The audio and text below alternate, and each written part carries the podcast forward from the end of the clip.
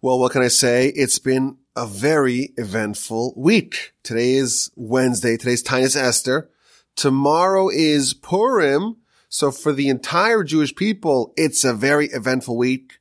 But for our family, it's been even more eventful because thank God we were blessed with a baby boy born early Monday morning. Thank God everyone's doing well. My wife Chaya is doing well. She's convalescing at home. The baby is cute as a button and behaving well. I've heard reports, I've heard unconfirmed reports that he's crying the whole night, but he hasn't woken me up yet. It's a very busy week. Please God, we're going to have a Shalom Zachar in our house on Friday night, a bris on Monday morning, the circumcision on Monday morning at the Torch Center. Of course, this brings all kinds of extra responsibilities to everyone and to me. And I was thinking, you know, maybe we finally have a good excuse to cancel the Parsha podcast. Maybe we have a legitimate, undeniably legitimate reason to maybe take off a week. Should we cancel? I don't think so. For a few reasons. First of all, you know, Torch is known for a lot of things. We got the great podcasts and the wonderful Torch Center and the best collection of microphones west of the Mississippi. But one thing Torch is definitely not known for is a robust and generous paternity leave. And therefore I got a beer. But in all seriousness, a new baby is a great time to thank the Almighty for all the goodness that he bestows upon us every single second of every single day. And of course, it should be an opportunity to increase our Torah study, not to decrease. And you know what? The past couple of weeks, we've been anticipating this for a while. Turns out that the new kid, thank God, he's a Wolbe, not exactly a rule follower. The rules are more like suggestions. He doesn't care about a due date. So we've been waiting for this for a couple of weeks. You know, I always turn off my phone when I'm recording a podcast, or at least you know, put it on do not disturb. The last couple of weeks, I told my wife I'm going to put it on a do not disturb, but I'm going to have the screen facing up. So in case you call, I'll be there. But thank God we haven't missed a week. We're back to the Torch Center. There's a new Wolbe boy and I'm committing to not leaving until we have a new Parsha podcast. So let us begin. As always, the address is rabbiwolbe at gmail.com. On to Parshas Tzav. Our Parsha begins with the discussion of the processing of the sacrifices delineated in last week's Parsha, Parshas Vayikra. With the exception of a few sacrifices and offerings, all the descriptions of the sacrifices themselves are featured in last week's parsha, Parshas Vayikra. And this week is dedicated to the processing of said sacrifices. The Ramban, the very first comment that he offers on our parsha tells us that in Parshas Vayikra, it's addressed to the Jewish people because the whole parsha, Parshas Vayikra, is about the instruction of bringing the sacrifices. Our parsha begins, Tzav es Aharon, command Aaron, the Kohen, because our parsha deals with the processing of said sacrifices. And who does that? Who is in the temple, the tabernacle, processing the sacrifices? That is Aaron and Aaron's children. And therefore that is the role of our parsha. Now, just like last week, where it described the bringing of the sacrifices. It started off with the Ola, with the elevation offering, our Parsha as well. When it talked about the processing of the sacrifices, it begins with the Ola, with the elevation offering. And it tells us, Tzavas Aaron, command Aaron and his sons. This is the Torah. This is the instruction of the Ola, of the elevation sacrifice. It's burnt on the fire on top of the altar the entire night until the morning. So we know every day in the temple and the tabernacle as well, there were two daily sacrifices that were the end caps of the entire day's regimen of sacrifices. The first one is the Tamid sacrifice of the morning, the daily sacrifice that's brought every single day. And the last one of the day is the daily sacrifice of the afternoon, and those are all processed and burned on top of the altar over the course of the evening. So our parsha tells us that the evening ola, which is the type of sacrifice, the evening elevation offering, which is the daily, the tamid daily elevation offering, it is burnt atop the pyre, atop the fire on top of the altar overnight until the morning. And then it tells us about the morning ritual, about removing of the ashes. In fact, you may remember in last year's Parsha podcast for this week's Parsha, the memorably titled podcast, Ashes, Ashes, We All Rise Up, was all about the ashes and their removal. And that's the two verses, verses three and four. And then verse five, it goes back to the fire on top of the altar. There's a fire on top of the mizbeach, on top of the altar. It should never be extinguished. And the Kohen adds logs of wood in the morning. And on top of that, you burn the parts of the sacrifice that need to be elevated. Eish tamid to kadbo. There should always be a fire, a steady fire on top of the mizbeach, on top of the altar. Lo sichba, it shall not be extinguished. That's the first set of verses of our parsha, and then it proceeds to talk about the mincha, the processing of the meal offering. That is the next offering that is featured in our parsha. But there's a big emphasis, a big focus on the fires on top of the altar. In fact, Rashi calculates that there are four distinct mentions about the fire upon the altar in the first few verses of our parsha. And Rashi tells us that the reason why there's so many invocations, so many mentions of this fire, is to tell us how many fires there have to be, either two or three or four continuous fires upon the altar, different amounts of fires for different days. Rashi also tells us an interesting factoid that the light of the menorah, the fire for the menorah, you didn't, you didn't strike a match to light the menorah. You took a fire from on top of the altar. Why? Because the word tamid, which means continuously, is featured by the menorah and is featured by the altar, and therefore it tells us the fire that's the continuous fire upon the altar, that should be the fire that's source to light the continuous fire on top of the menorah. And finally, Rashi tells us that there is a prohibition against extinguishing the fire on top of the altar. And in fact, if you do that, you transgress not one, but two distinct Torah violations. Today I want to focus on these fires on top of the altar. It's interesting that there's a mitzvah, a positive mitzvah, a performative mitzvah, to always have a steady, continuous fire on top of the altar. Similarly, there is a second mitzvah, a prohibition against extinguishing the fire on top of the altar. In fact, if you look at the Rambam in the Halacha, he says that someone who violates this and extinguishes the fire, they are punished with lashes. They get lashed in a Jewish court. That's how serious it is. And even if they extinguish only one ember of fire, and even if they remove it from the altar and extinguish it off the altar, that is a violation of this mitzvah to have a continuous fire on top of the altar and they would be punished with lashes. Very serious things over here.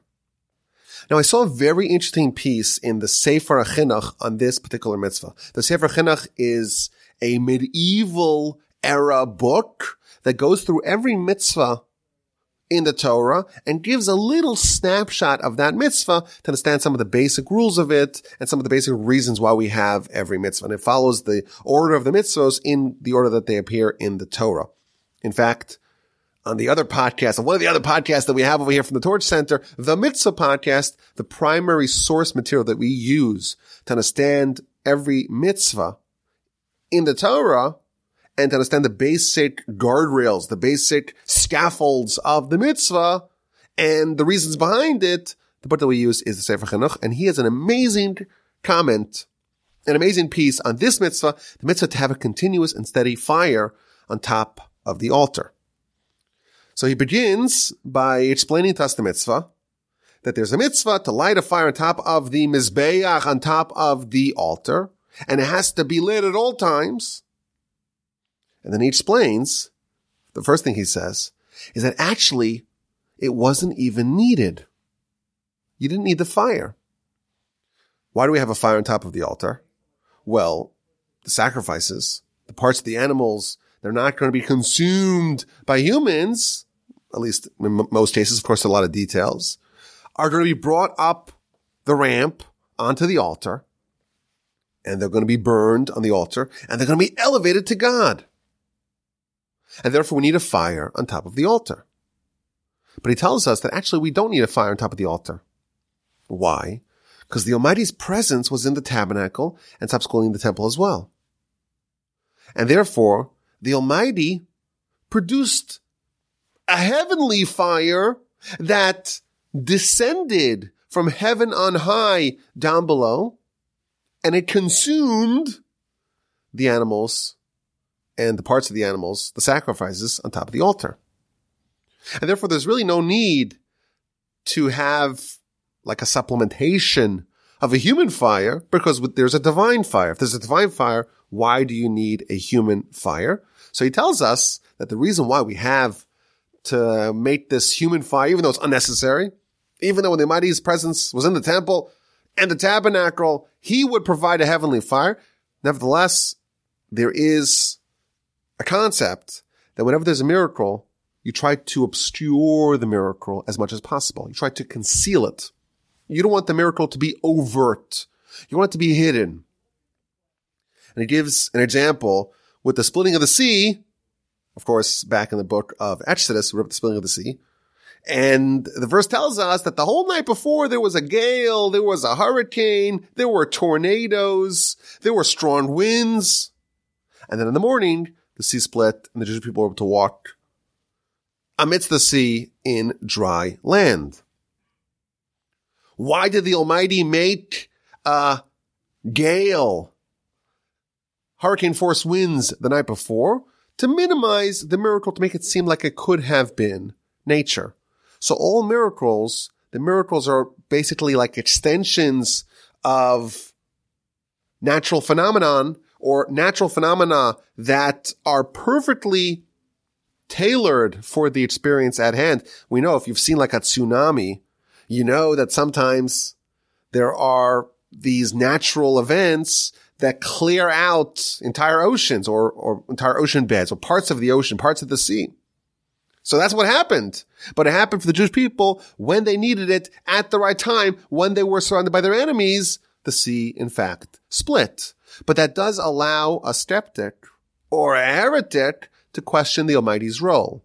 Similarly, if there was a fire descending from heaven, consuming the sacrifices, well, that's an unimpeachable, incontrovertible miracle. You always want to have an escape an accommodation for the heretics. There always has to be some room for skepticism, and therefore the miracles are always obscured, and we're commanded to try to obscure the miracles when we can, and therefore we provide a fire atop the altar.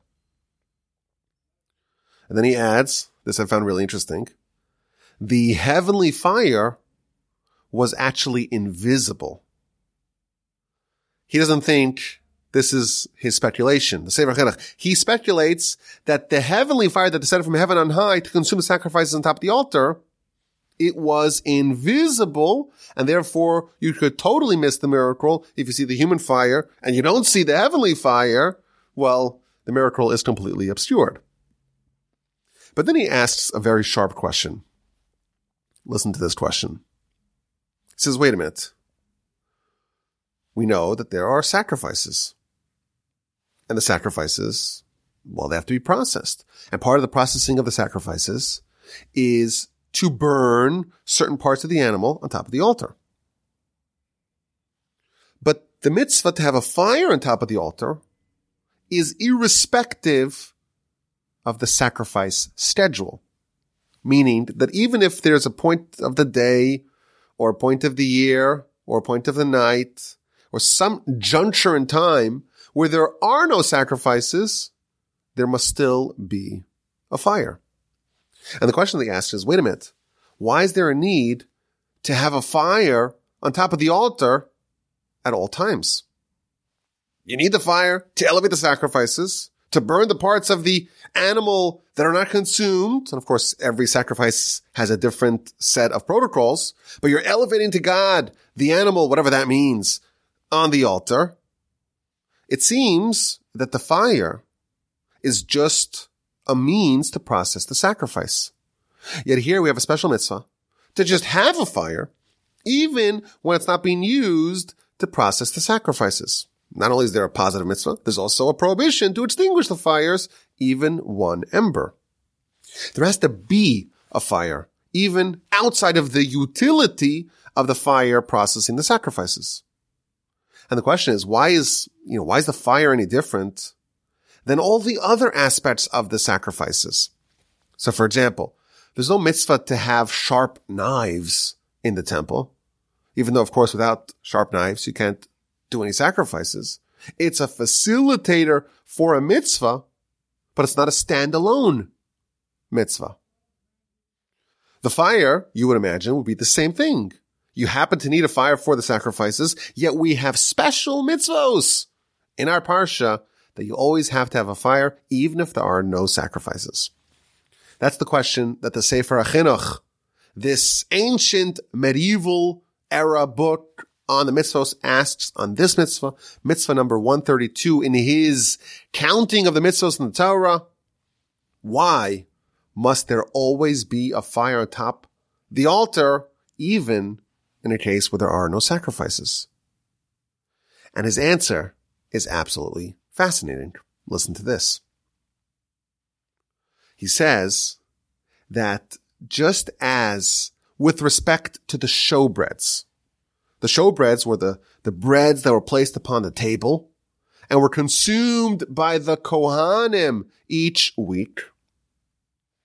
And the reason why we have these breads, says the Sefer Chinuch, is because they are receptacles of divine blessing and they are absorbing the blessing from God that permeates, that spreads to all the other breads in the world. Meaning that with the showbreads in the tabernacle, in the temple, there is now holy bread, so to speak, and the Almighty's blessing descends upon that bread. And once it's on that bread, it can spread to all the bakeries and all the ovens and all the bread of the whole world can now receive that blessing once there is a foothold for the divine blessing to descend upon in the Almighty's house, so to speak, in the tabernacle, in the temple. Very interesting idea. There has to be something for the blessing to grab a hold on. And once there's blessing in the bread in the temple, then it can spread to every other aspect, every other example of its ilk, every other bread in the world. The bread of the show bread, that serves as a receptacle for the divine blessings of bread. And once there's a bread that's replete with divine blessing, it can now spread to every other bread. Similarly, says the Sefer Chinuch, we want blessing in the bread. We also want blessing in the fire. Amazing line. We have to do a mitzvah on the fire. Why? So that fire in this world should be blessed. And the fire in every person should have the influence of this divine blessing. What an amazing idea. Every person has a fire within them. And we want that fire within them to be blessed. And therefore the Almighty makes a mitzvah to have a fire in the temple, in the tabernacle, and that fire will receive the divine blessing. And once there's blessing and fire in this world, it can spread to the fire that exists within each and every person. The fire in everyone's belly, as they say. What an amazing idea. Why do we have a fire on the altar? So I always thought, well, we needed to process to burn the sacrifices, to elevate them to heaven. Says the Sefer Chinuch, if that was the only reason why we had to have a fire, well then it would be coupled with sacrifices. And you wouldn't need to have a fire when there is no sacrifice to process. There wouldn't be a standalone mitzvah to always have a fire. The fire would be like the knife. You need it, but only for its utility in helping you perform the other mitzvah, the mitzvah of the sacrifices. That's what I would have thought before reading this Sefer Chinuch. But now we discover that there's actually another reason why we have to have a fire on top of the altar. And this reason mandates that we have a fire on the altar at all times. And that is to provide blessing for all the fires in the world. And the blessing of the fire descends to this world and has a foothold on the altar. And once it's there, it can spread and permeate and proliferate to all the fires within each person. What an interesting idea. And he continues. What is the nature of this fire within man? Zeh. What is this fire? So he tells us this is just again very interesting framing. This is the nature of man. Man is comprised of four elements. And the most ethereal of these elements is the fire. And this fire within a person gives a person strength and movement and action and energy. And therefore it needs blessing more than anything else. Humans have the capacity to be dynamic. We have energy. We have movement. We have action. And that is the engine, so to speak, that drives mankind. And therefore it's so important, so critical, it demands blessing. And therefore the Almighty says, put a fire on top of the altar and let there be blessing at all times on this fire and once there's blessing in this fire, there will be blessing in all the fires, including the fire in every person's belly, as they say, the fire in your belly, the engine that drives you. Let that be blessed. And then he adds another central idea. The nature of a blessing is balance, is equilibrium. It's to have just the right amount, no more, no less, the Goldilocks zone the fire within man has to be balanced. If you have too little of it, then your strength wanes. You get weakened. If you have too much of it, then you'll die of a burning fever, meaning it's just too, it's too much, it'll consume you. And then he tells us in next week's parsha, Parsha Shmini, we have the horrific and tragic episode of the sons of Aaron bringing a foreign fire and being burned to death. Too much fire is destructive. And that's why we need blessing. Blessing means balance. We need blessing in this world, the balance of enough energy, not too much, and not too little. What an amazing idea. What an amazing piece here from the Sefer Chinuch. So many interesting and fundamental ideas. First of all, this idea number one, a blessing has to have a foothold. Idea number two, miracles are to be obscured. And then the idea of fire and energy and dynamism as the engine that drives mankind, but it needs blessing, meaning it needs to be balanced, not too much and not too little. And that's why, says the Sefer Chinuch, we have this very unusual mitzvah, a mitzvah that seems to be totally independent of the utility of the fire to process the sacrifice, the mitzvah to have a steady fire atop the altar at all times. I want to suggest another approach. I want to suggest another idea, another way of thinking about this fire that's there at all times on top of the altar, even when there is no sacrifice present. What is fire? Fire is something which is really useful for us, even though we don't actually use the fire itself. Fire is, is like an enabler. It enables human life. It facilitates how we live. Even though we don't use fire itself, but fire makes everything around us work. So of course, without fire, you can't have any bread. You know, all the other animals, the carnivorous animals, they are able to eat raw meat. We can't do that. We have to cook it, process it with fire. You need fire for heat and to, for fuel and to cleanse things. Without fire, there's no industry. You can't make metal. You can't build anything. You need fire in so many different areas of life. if you took out fire, we would not be able to live, certainly not the way we live today. Yet fire itself is not something that we partake in. We use fire to transform other things. Fire is this force of changing the properties of a given item. In itself, it's quite ethereal. It's something that is not very useful for us in its own, but it has the ability to transform other things and make them more useful, more beneficial, better for us in a variety of ways. So we need fire. And of course, we need fire in the temple, in the tabernacle. It's a critical part of the sacrifice protocols and rituals and procedures. You slaughter the animal and catch the blood and you walk to the altar and sprinkle it upon the altar. And then you divide up the animal into its parts and you elevate it to the altar and you place it upon the fire on top of the altar and thereby gets elevated to God.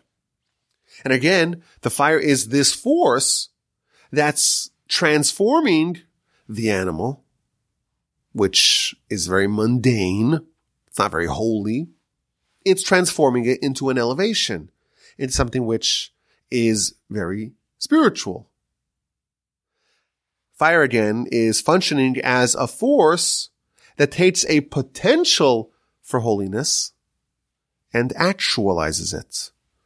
If you don't have the fire, the animal will remain an animal will remain animalistic and will never be transformed into a sacrifice. And the Torah is telling us that we have to have a fire ready, steady, at all times. Perhaps the idea here is that the fire is there to transform the sacrifice into an elevation. The fire must be prepared ahead of time. Why? because preparation for an opportunity is a mitzvah on its own. There is a mitzvah to always have a state of readiness for an opportunity. You never know when a sacrifice is going to show up. And you don't want to be scrambling for a fire. You may miss your opportunity. You want to make sure that whenever the opportunity arises, you will be able to achieve that elevation. And preparing for that, preparing the great facilitator of fire is in itself a mitzvah.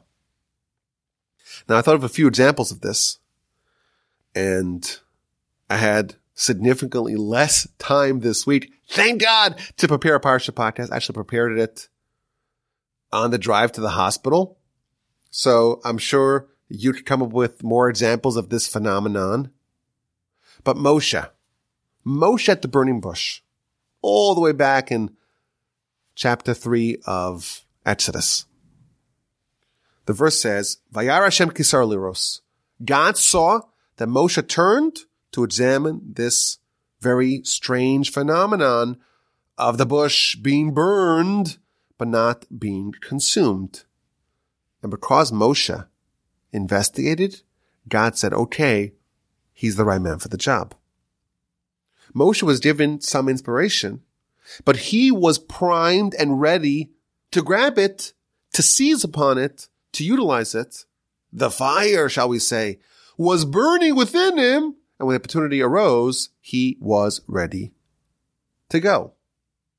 Had Moshe not seized the moment, it's implied from the verse that Moshe would not have been selected for this mission.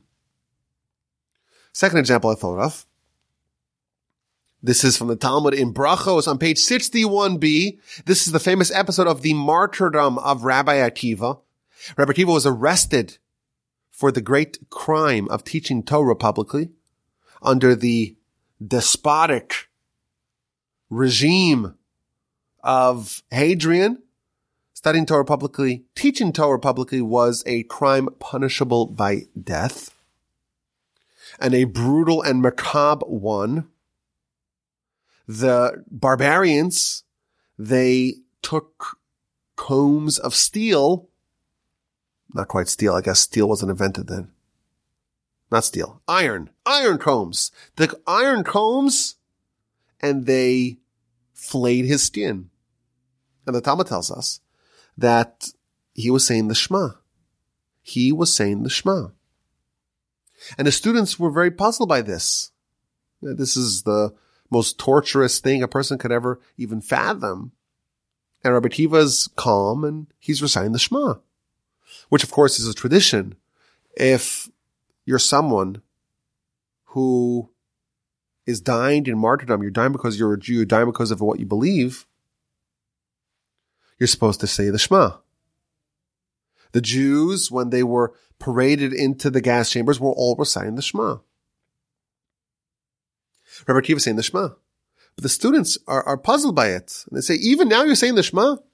And he responded with the following line.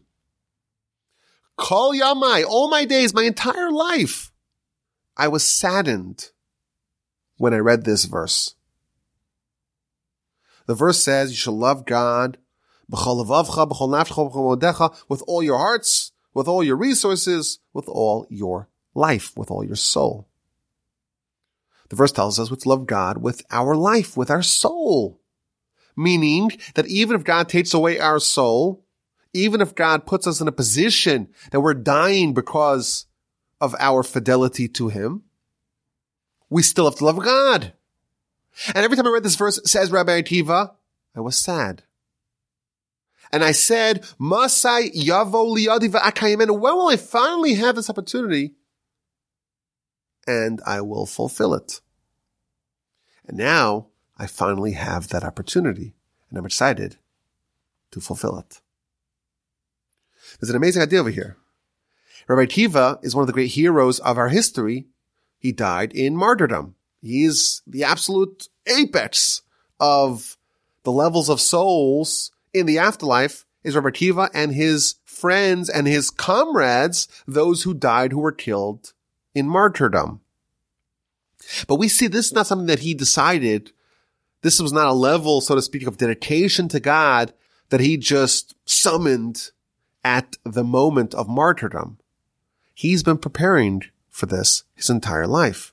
Every time he said this citation, the Shema, he lamented the fact that he did not quite yet have the opportunity to fulfill it. And he said, when will I finally have the opportunity? I was sad every time I read this verse. He read it a minimum of twice every single day. Every single day, even when there was no opportunity for martyrdom, the fire was yet lit. He was ready for it. The fire was lit, and therefore when the opportunity came, he didn't miss a beat. If you're scrambling for a fire, you'll miss the opportunity. And you never know when the opportunity to accomplish great things, to unlock great heights, to achieve a great destiny, you don't know when that opportunity will present itself. And therefore, there has to always be a fire atop the altar. In my new book, Upon a Ten-Stringed Harp, you may have heard of it. There's a chapter titled Spiritual Shortcuts. This is the part of the book that's dealing with accessing the afterlife. How do we make sure that we are citizens of Olam Haba, of the world to come, how do we guarantee that we will merit a portion in the afterlife?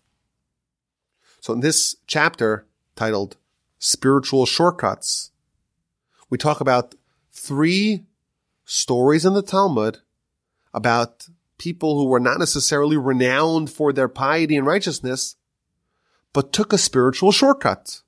They were able to unlock, in the words of the Talmud, they were able to earn Olam Haba they were able to earn a ticket, a high place in the afterlife in one hour.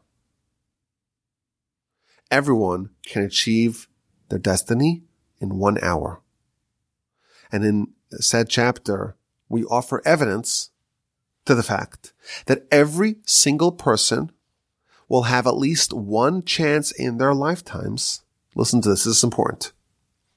Every single person will have at least one chance in their lifetime to earn eternity in one hour. We can define our mission in life here as a quest for immortality, a quest for greatness, a quest for eternity, a quest for Olam for the next world. This world is a world of preparation. We're trying to prepare. We're preparing for the world to come.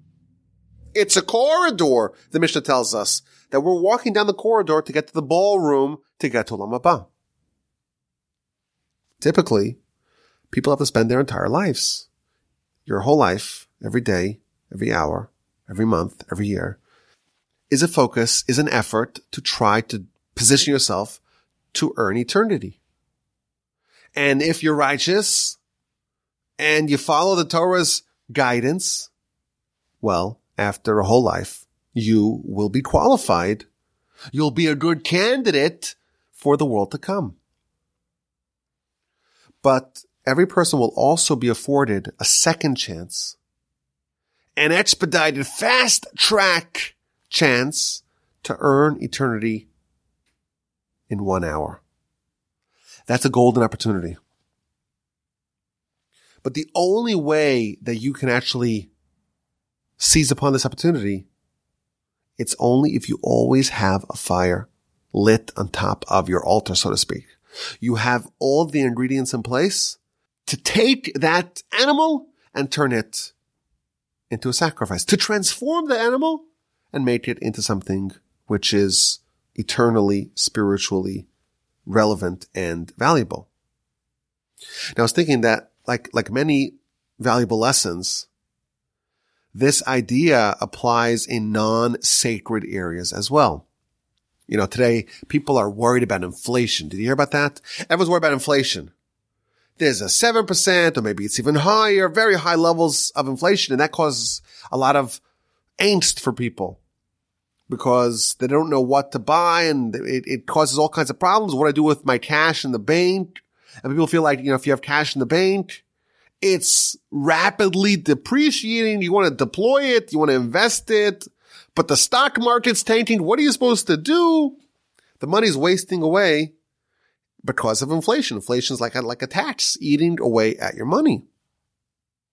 Perhaps you could say the same thing about the fire. The fire top of the altar, no one's using mm. it. It's like a waste. But I think that the shrewdest investors, or as they like to call themselves, capital allocators, they always have some dry powder available. There's always some fire on hand.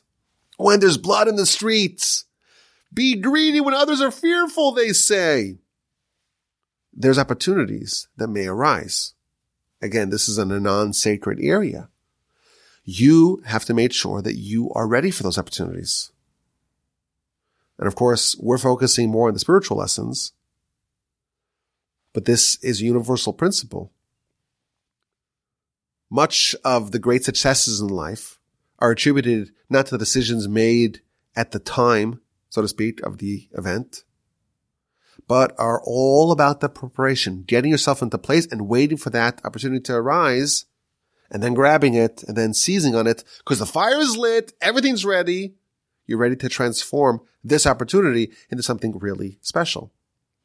We don't know what sacrifices will show up. We don't know, but we are encouraged. We are in fact required to make sure that we always have a fire on top of the altar. Should the opportunity arise, we will be able to seize it and we won't flinch. Get that fire burning. Make sure that fire is really, really hot and burning. You never know when you will need it. Okay, let's do this week's exquisite insight. Not only is there a Parsha podcast in this very busy week, very tumultuous week, there's also an exquisite insight. Isn't that amazing? And it's a fitting one. One of the sacrifices not featured in last week's Parsha is the Korban Toda, the Thanksgiving offering. And no, it was not a turkey. It's a Thanksgiving offering that preceded the Indians, the Native Americans, America by thousands and thousands of years. And that is that when someone has a miracle that happens to them and they want to thank God. For example, Talmud tells us you travel over a desert and you arrive safely. You travel over a sea and you arrive safely. You're released from prison, God forbid. You recover from a deadly illness. You want to thank God. You bring a korban toda, a thanksgiving offering. That seems very appropriate. The Midrash tells us something fascinating. The Midrash says that in the future, all the sacrifices will be annulled. Now, the Midrash doesn't tell us what, when this future is and why the sacrifices will be annulled. But then it ends, the korban toda, the Thanksgiving sacrifice will never be annulled. In addition, in the future, prayers will be annulled, but the prayer of Thanksgiving will never be annulled. And the question is why? Why is Thanksgiving this idea of the Almighty doing something good for me and me wanting to thank God and bring a sacrifice to thank God? Why is this something that will endure forever? So the commentaries tell us that there are two objectives in sacrifices. Most of the sacrifices are there to achieve repentance. You committed a sin, God forbid, and there's a need to rectify, there's a need to purify, there's a need to cleanse, to fix what was wronged. And for that, we have this whole process of sacrifices. Now we have prayer in their stead. You're fixing what is broken. And therefore, if everything is fixed, if there's nothing broken, well, maybe in that kind of world, in that kind of epic, there's no need for sacrifices. But even in a fixed world, even in a perfected world, the objective of life is for man, and when I say man, I mean mankind, for humanity to foster and develop a relationship with the Almighty. And the way that is done is by us appreciating and having gratitude to God for all that he does for us and for God continually bestowing upon us with blessing. And that's what we're here for. We're here in this world. We were created to thank God. In the memorable comment from the Ramban at the end of Parshas Bo, we mentioned this numerous times over the many years of the Parsha podcast. This incredible from Ramban where he talks about what life is really all about, what the mitzvahs are here for. He has a line. He says that the reason why we were created, the reason why we exist, the reason why the world, the universe exists for man, the reason why man exists is to thank God, to develop a relationship with God. And therefore, this sacrifice it's not there to only rectify something that's wrong. Even when things are going right, that is what it is all about. Now, my grandfather, blessed memory, he said something very interesting. Suppose there is someone who wants to begin to take their relationship with the Almighty seriously. What is the first step? Of course, you know, your whole life is about trying to develop a relationship with the Almighty. And that, uh, once it starts, it really doesn't end. It continually advances and progresses.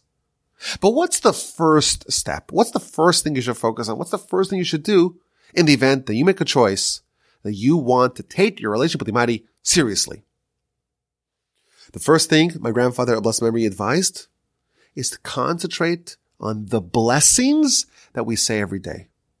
Of course, we are commanded to say blessings before we eat, after we eat, at various times in the prayers. In the morning, you wake up, you go to the bathroom. There are many times that we say blessings. In fact, Talmud tells us we're supposed to say a hundred blessings every day. If that sounds like a lot, it's because it is a lot, but it helps if you, if you do all the prayers, you get kind of like most of the way through, uh, like almost 80 or 90 of them. And then you just need a few more to get to the magical number of a hundred. Blessings are an opportunity to change our perspective on life. When you are about to enjoy something, you can eat something, you can drink something, and you stop and you thank God about it. That is a radical reframing of life. Previously, you were like, well, there's a nice fruit here. There's a, a good sandwich over here, a good steak dinner over here, French fries, delicious, maybe not so healthy, but delicious nonetheless. Let's enjoy. A blessing is injecting a recognition and a memory, so to speak, remembering God in every part of your life. You're about to enjoy something? Think where it came from. Think about the Almighty who enabled this, who facilitated this. A blessing is an effort to stop taking things for granted, to stop being entitled, to notice the world around you, to thank the Almighty for all the goodness that He's given to you. You go to the bathroom. If you are fortunate enough to have a system that's all working as, as planned, you, you don't think about it. You've been doing it ever since you were literally a baby. But of course, it is a very complicated system and the digestive system and how, how it all works and all the pipes and all that. It's just something to marvel upon. In fact, that's what we say in the blessing. God acts wondrously. The whole thing is a wonder. A sight to behold, a marvel to marvel upon. Normally, by default, we take it all for granted. With a blessing, we stop taking it for granted. And we think about all the goodness that he does for us. And that, of course, is going to trigger a deep feeling of appreciation and thus the fostering of a relationship. So isn't it interesting that thanking God is the quality that spans the entire spectrum of our lives? You want to get started? You want to begin your relationship with the Almighty? That's when you focus on.